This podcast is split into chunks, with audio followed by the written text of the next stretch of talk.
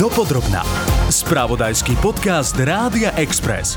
Pri podcaste Dopodrobná pozdravuje z Rádia Express Paľo Vrbičan. Témou dnešnej časti je Ukrajina, jej aktuálna situácia pri obrane voči ruskej agresii, ale aj úloha mimovládky Globsec, ktorá v Kieve ako jedna z prvých takýchto organizácií zo západu, zaoberajúca sa bezpečnostnými otázkami, otvorila svoju kanceláriu. Dopodrobná. Ukrajinský prezident Volodymyr Zelenský v jednom zo svojich posledných príhovorov opäť hovoril o ťažkej situácii, v akej sa ocitli ukrajinskí obrancovia v Doneckej oblasti na Donbase. Nepriateľ nepočíta svoje obete a napriek ich vysokému počtu pokračuje v intenzívnych útokoch. V niektorých vojnách, ktoré Rusko viedlo, stratili menej ľudí ako pri Bachmute. Pred Bachmutom. Západní spojenci vrátane Spojených štátov a Nemecka potvrdili dodávky moderných zbraní Ukrajine vrátane amerických tankov Abrams.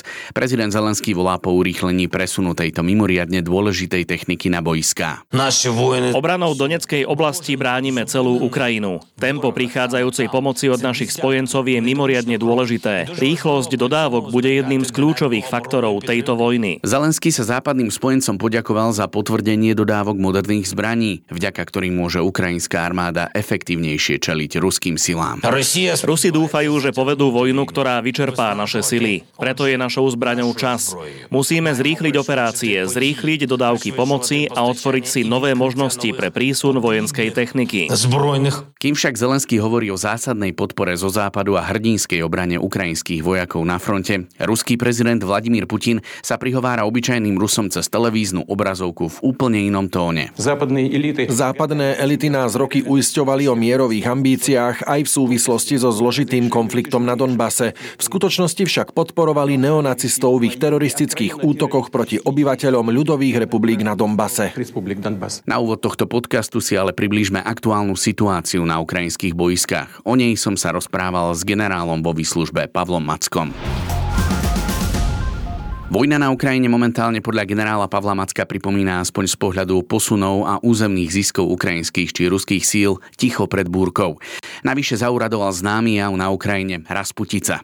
Cesty sa stávajú nezjazdnými, všade hlboké bahno, teda úplne nevhodné podmienky pre akúkoľvek rozsiahlú ofenzívu. postup sa e, spomalil na obidvoch stranách, skrátka klimatické podmienky a, a ten terén neumožňovali nejaké veľké manévrové boje.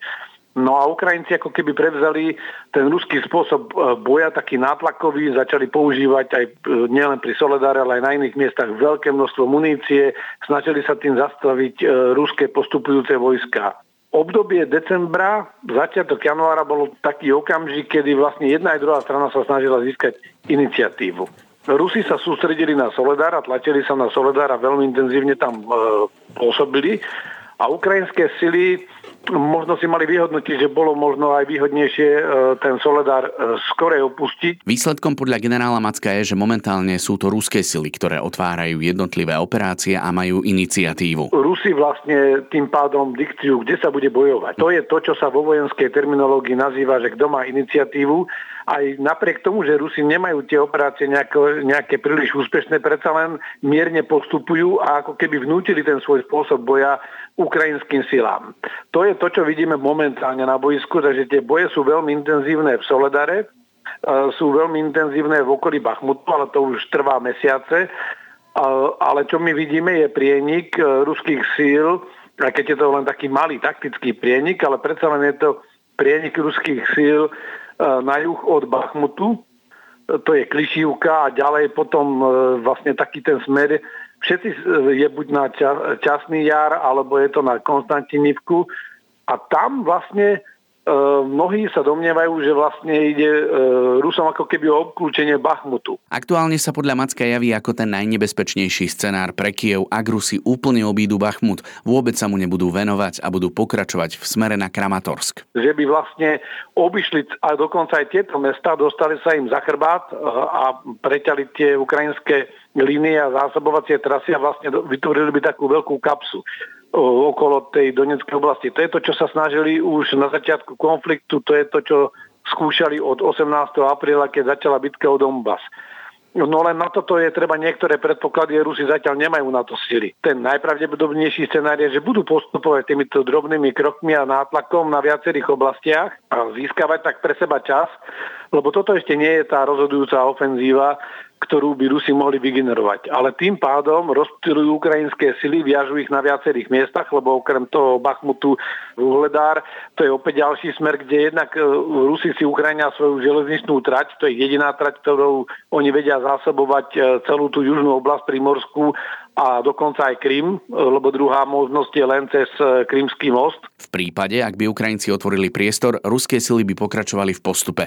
V súčasnosti sme však svetkami skôr statickej vojny. Ukrajinci mm, ako keby sa prispôsobili tomu ruskému boju a to je veľmi náročný spôsob boja a Rusi si zatiaľ setria sily na ten hlavný útok, ktorý pravdepodobne príde e, z tej e, Luhanskej oblasti. Tí Ukrajinci, oni dajú aj na odporúčania, aj Američania im radili, aby momentálne odložili ten protiútok, lebo ani klimatické podmienky vám negarantujú, že dlho vydržíte v takomto útoku.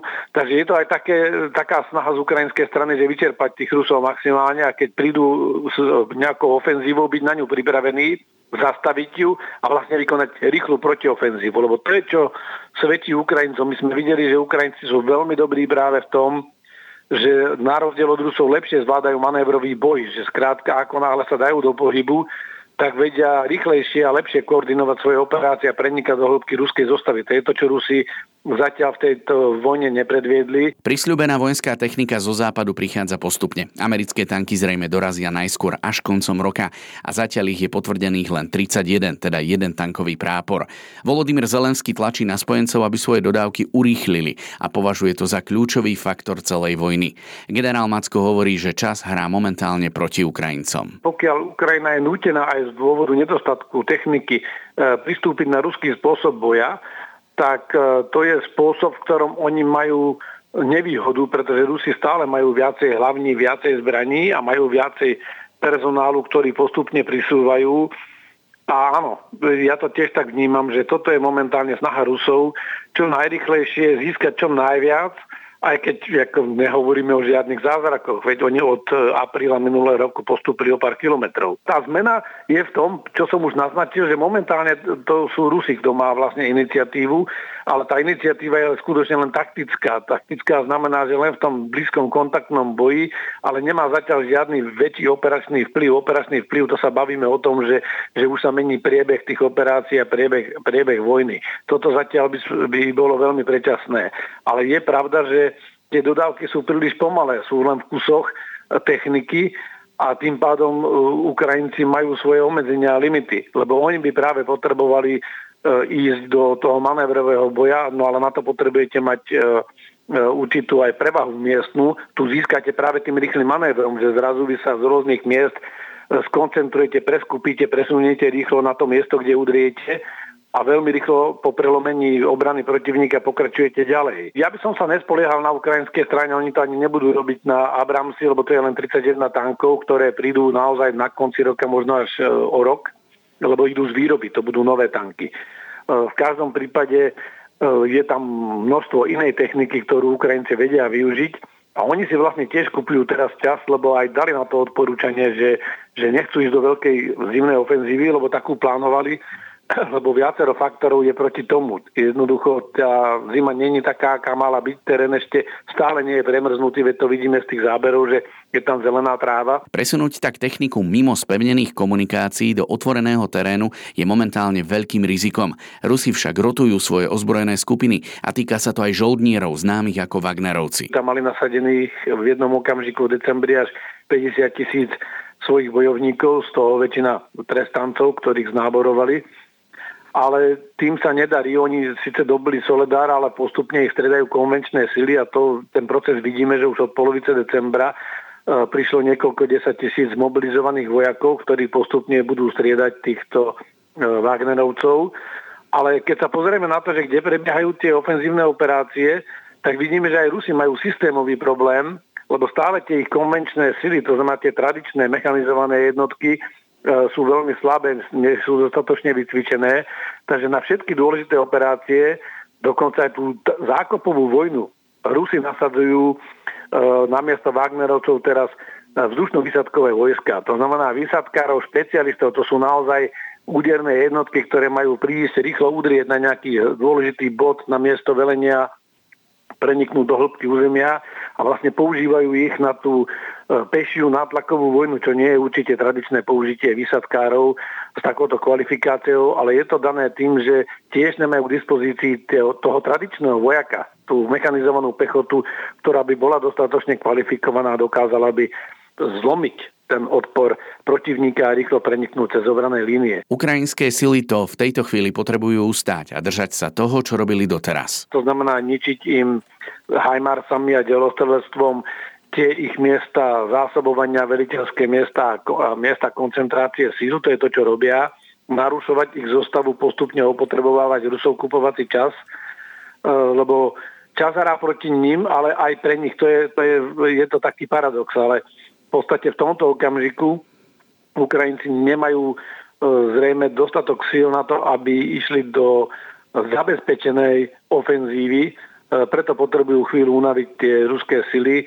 Na druhej strane ale Rusi sa tým pádom koncentrujú a pripravujú sa na veľkú jarnú ofenzívu. Takže jedna aj druhá strana sa bude snažiť pripraviť na to, aby využila nejaký moment prekvapenia, No len tu je treba povedať, že pokiaľ príde aj tá ruská ofenzíva, úplne logika veci hovorí pre Ukrajincov, no dobre sa na ňu pripraviť, včas ju zastaviť, rozbiť ju a potom udrieť, lebo vtedy je vlastne ten protivník najzraniteľnejší. Toto bolo prvé, čo ma napadlo v prípade Bachmutu už v Lani v júli, že vlastne vtedy bol taký čas, že keď sa postup Rusov pri Bachmute zastavil, vtedy bol čas e, pre Ukrajincov udrieť práve v oblasti Bachmutu, dostať sa za chrbát ruských vojsk. Takže uvidíme teraz taký e, zdlhavý konflikt s vysokými stratami a práve tie pokusy o prieniky na e, niektorých úsekoch fronty. V čele ruských vojsk na Ukrajine nahradil generála Surovikina, známeho z bojov v Sýrii, Valery Gerasimov, náčelník ruského generálneho štábu. Z viacerých zdrojov navyše v nedávnej dobe zaznievali hlasy, že medzi elitami v Kremli a Putinom je rozkol. Experti však takéto informácie berú s rezervou. To je lovenie v hmle, lebo neviete úplne nikdy na 100%, čo je pravda a čo je riadený únik. Vždy to je o tom, že, že čo ja chcem, aby vy ste si o mne mysleli. Keď hm? som silný, chcem, aby ste si mysleli, že som slabý. Keď som slabý, tak sa musím prezentovať, že som silnejší, ako, ako si myslíte, ako vyzerám. Dopodrobná. Priamo v Kieve otvoril ako jeden z úplne prvých západných think tankov od začiatku invázie svoju kanceláriu Globsec, ktorý má svoje centrum v Bratislave. O tom, aké má Globsec cieľem, čo je náplňou jeho misie na Ukrajine, ako reálne pomáha pri obrane nášho východného suseda, ale aj bežným civilistom som sa rozprával s Martinom Poliačikom z kancelárie Globseku v Kieve. Keď som mu zatelefonoval, zastihol som ho práve v hlavnom ukrajinskom meste. Našou základnou misiou je počúvať, aké sú vlastne potreby ľudí v Ukrajine a snažiť sa v maximálnej možnej miere využiť prostriedky, ktoré aj ako jednotlivci, aj ako Globsec organizácia máme, aby sme tieto potreby vedeli naplňať. No a potom tie potreby sú samozrejme v niekoľkých a pomerne akože rozličných eh, rovinách. Tá prvá to sú vlastne mm, politické záujmy v rámci medzinárodných vzťahov. Tam napríklad pomáhame presviečať zahraničných partnerov a iné krajiny, ale aj ľudí na Slovensku, aby podporili napríklad vytvorenie špeciálneho tribunálu na súdenie vojnových zločinov, ktoré Rusko pácha v Ukrajine. A ďalšia oblasť by mohla byť vlastne vytv- e, lobovanie za tzv. 10-bodový mierový plán, ktorý dali dohromady vlastne ľudia v prezidentskej kancelárii prezidenta Zelenského. To je teraz na takej úrovni, že čaká sa, že či sa s tým textom bude pracovať alebo nie, ale my už sme nachystaní, že ak by sa to rozbehlo, tak vieme tomu nejakým spôsobom napomôcť. Ďalšiu veľmi dôležitú časť našej práce tvorí vytváranie zmysluplných prepojení medzi inštitúciami a firmami na Slovensku a v iných západných krajinách a môže byť aj iných, iných než západných, hlavne, že sú prodemokratické a, a s firmami a inštitúciami e, v Ukrajine. Napríklad, e, či už ide o hľadania príležitostí pre opravu obrnených vozidiel, ktoré boli poškodené na boisku, a, alebo e, aj rekonštrukciu Ukrajiny, čo sa týka budovania nových nejakých e, budov, škôlok, zateplovania, proste všetky tí, tieto veci. Ešte tretia vec, to je téma, ktorej sa teraz pomerne veľa venujeme, to je uh, vlastne odminovanie Ukrajiny po vojne, pretože to je veľmi komplexná téma, ktorá jednak zahrňa obrovskú plochu Ukrajiny súčasnej, ale takisto je veľmi komplexná, pretože na jednom kilometri štvorcovom vy môžete nájsť zbytky ukrajinských mín, ktoré tam položili predtým, než Rusi prišli. Môžu tam byť zbytky ruských mín, ktoré tam oni dali pri tom, ako ustupovali z toho územia. Môžu tam byť zbytky vlastne nevybuchnutej munície, ktorá bola dôsledkom ostreľovania toho prostredia a zároveň ešte ruskí vojaci pri ústupe častokrát nastražujú bomby a rôzne nástražné zariadenia s granátov v práčkach, v televíz- pod televízorom, pod, pod ležiacím živým zvieraťom nechávajú vlastne mínu, ktorá vie vybuchnúť v momente, keď sa ľudia snažia to zviera zachrániť. Takže a na toto sú špecializované spoločnosti, ktoré sa venujú tzv. humanitárnemu odminovaniu. Aká je denodenná realita v Kieve? Na čo si musí dať človek pozor, keďže vieme, že ruské raketové útoky prichádzajú pravidelne v niekoľkodňových intervaloch? Ja musím vlastne neustále myslieť na to, aby som si nabil všetky elektronické zariadenia, pretože tu máme vlastne rozpis, kedy máme zapnutú a kedy nemáme zapnutú elektriku. Takže na to, aby som vedel normálne fungovať, stále musím rozmýšľať nad tým, že čokoľvek sa mi aspoň trochu vybije, tak koľko je asi hodín, aby som to stihol nabiť, aby som potom tie 3 hodiny alebo 4, čo budem bez elektriky, dokázal normálne fungovať. Druhá vec je, že ľudia vždycky si odpočítavajú tých 7-8 dní od posledných raketových útokov a potom začínajú vlastne nervóznieť, že už príde ďalší. Že normálne už je to ako keby zabudované v psychike uh, tých kievčanov, kievčaniek, že zhruba tých 8 dní trvá, kým si to proste Rusi nakalibrujú, že čo asi idú teraz triafať a potom príde ďalšia vlna. Cítim z ľudí takú nervozitu, že každú chvíľu môže prísť proste poplach a, a budeme musieť ísť do krytov. A oni už fungujú tak, že keď to prehrmí a, a vlastne a je po tej vlne, tak potom je zase ďalších 7-8 dní pokoj, lebo oni potrebujú nejaký čas, aby vyhodnotili, čo zasiahli a akú škodu dokázali spôsobiť. Ale, ale vlastne to mentálne nastavenie, že raz za ten týždeň a pol to sem proste tí Rusi nasypú a to tu ľudia normálne na ulicu dokážu, keď ostanú vidieť prácu vlastne tej protivojenskej obrany a môj spolubývajúci mi hovoril, že on priamo po ceste do práce videli, ako proste raketa letela ponad neho a druhá e, z protizdušnej obrany ju zasiahla. Tak toto je niečo, na čo si ako keby tí kievčania už zvykli, že to je súčasťou ich života a e, akože zažívať to s nimi je niečo, čo ja som si predtým predstaviť nevedel a teraz to mám a ako súčasť aj svojho vlastného života. Ukrajinci sa však okrem starostí na boiskách pri obrane svojej vlasti prizerajú aj korupčným kauzám na najvyšších priečkách.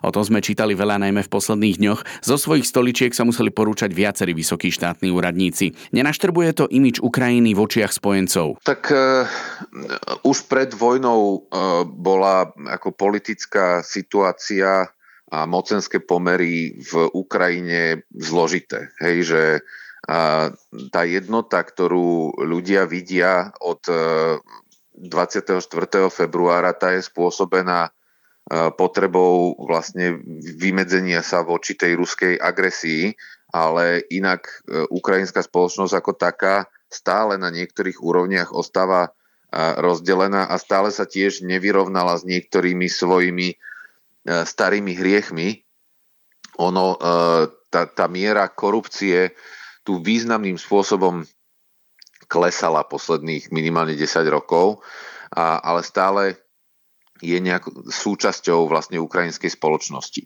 A, a vojna, nevojna, to sú všetko neduhy, s ktorými sa musíte priebežne vy, vyrovnávať, a bez, pretože bez toho by vlastne ľudia pomaličky začali strácať dôveru, ktorú voči svojim najvyšším predstaviteľom majú a to si vlastne tá vláda ani pán prezident e, vo vojne nemôžu dovoliť. Takže e,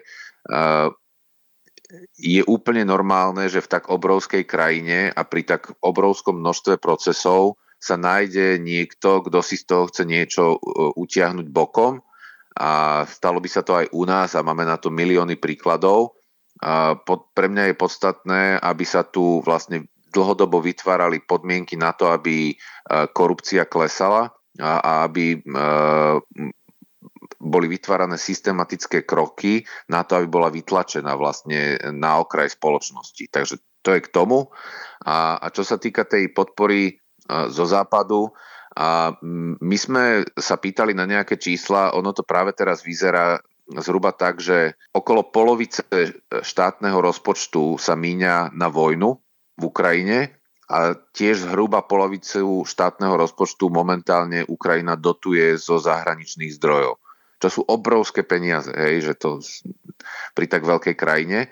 Takže oni samozrejme e, na Ukrajine vítajú každé jedno euro aj od krajín, aj od jednotlivcov, ktoré sem prichádza, pretože im to pomáha zabezpečovať normálny chod štátu. Tu stále sú platené dôchodky, tu stále sú platené školy, tu stále fungujú úrady, že, že Ukrajina je naozaj veľmi odolná krajina, čo sa týka e, každodenného bežného života aj počas vojny, ale to vyžaduje dodatočné zdroje predtým, než si Ukrajinci dokážu tie peniaze znovu zarobiť uh, sami, na čo majú obrovský predpoklad, len na to musí tá vojna skončiť. Tie dodávky vojenskej techniky zo západných krajín prichádzajú v pomalších intervaloch postupne. Dá sa tento trend podľa vás urýchliť?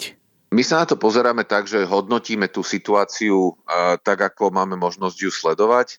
A samozrejme, že naše jednoznačné stanovisko je, že Ukrajina musí dostať všetky zbranie, ktoré potrebuje na to, aby vytlačila ruské sily za hranice medzinárodne uznaných hraníc. To znamená z Donbasu aj z Krymu.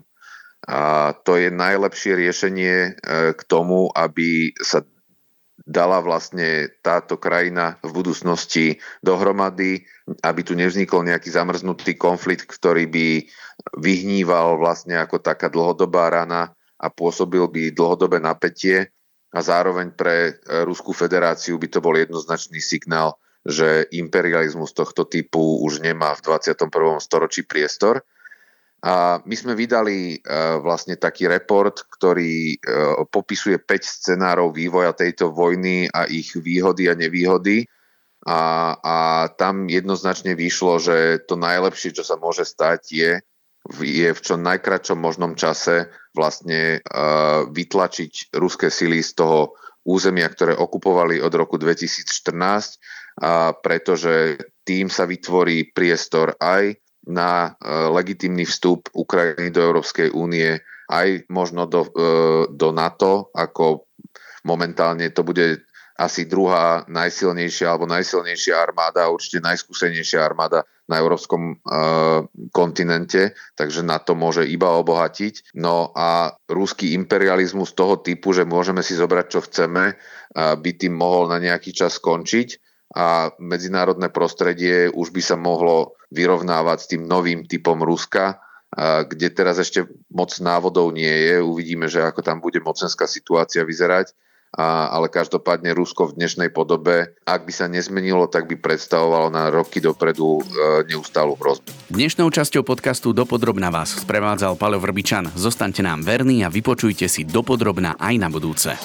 Počúvali ste podcast Dopodrobna, ktorý pre vás pripravil spravodajský tým Rádia Express. Ďalšie epizódy nájdete na Podmaze a vo všetkých podcastových aplikáciách.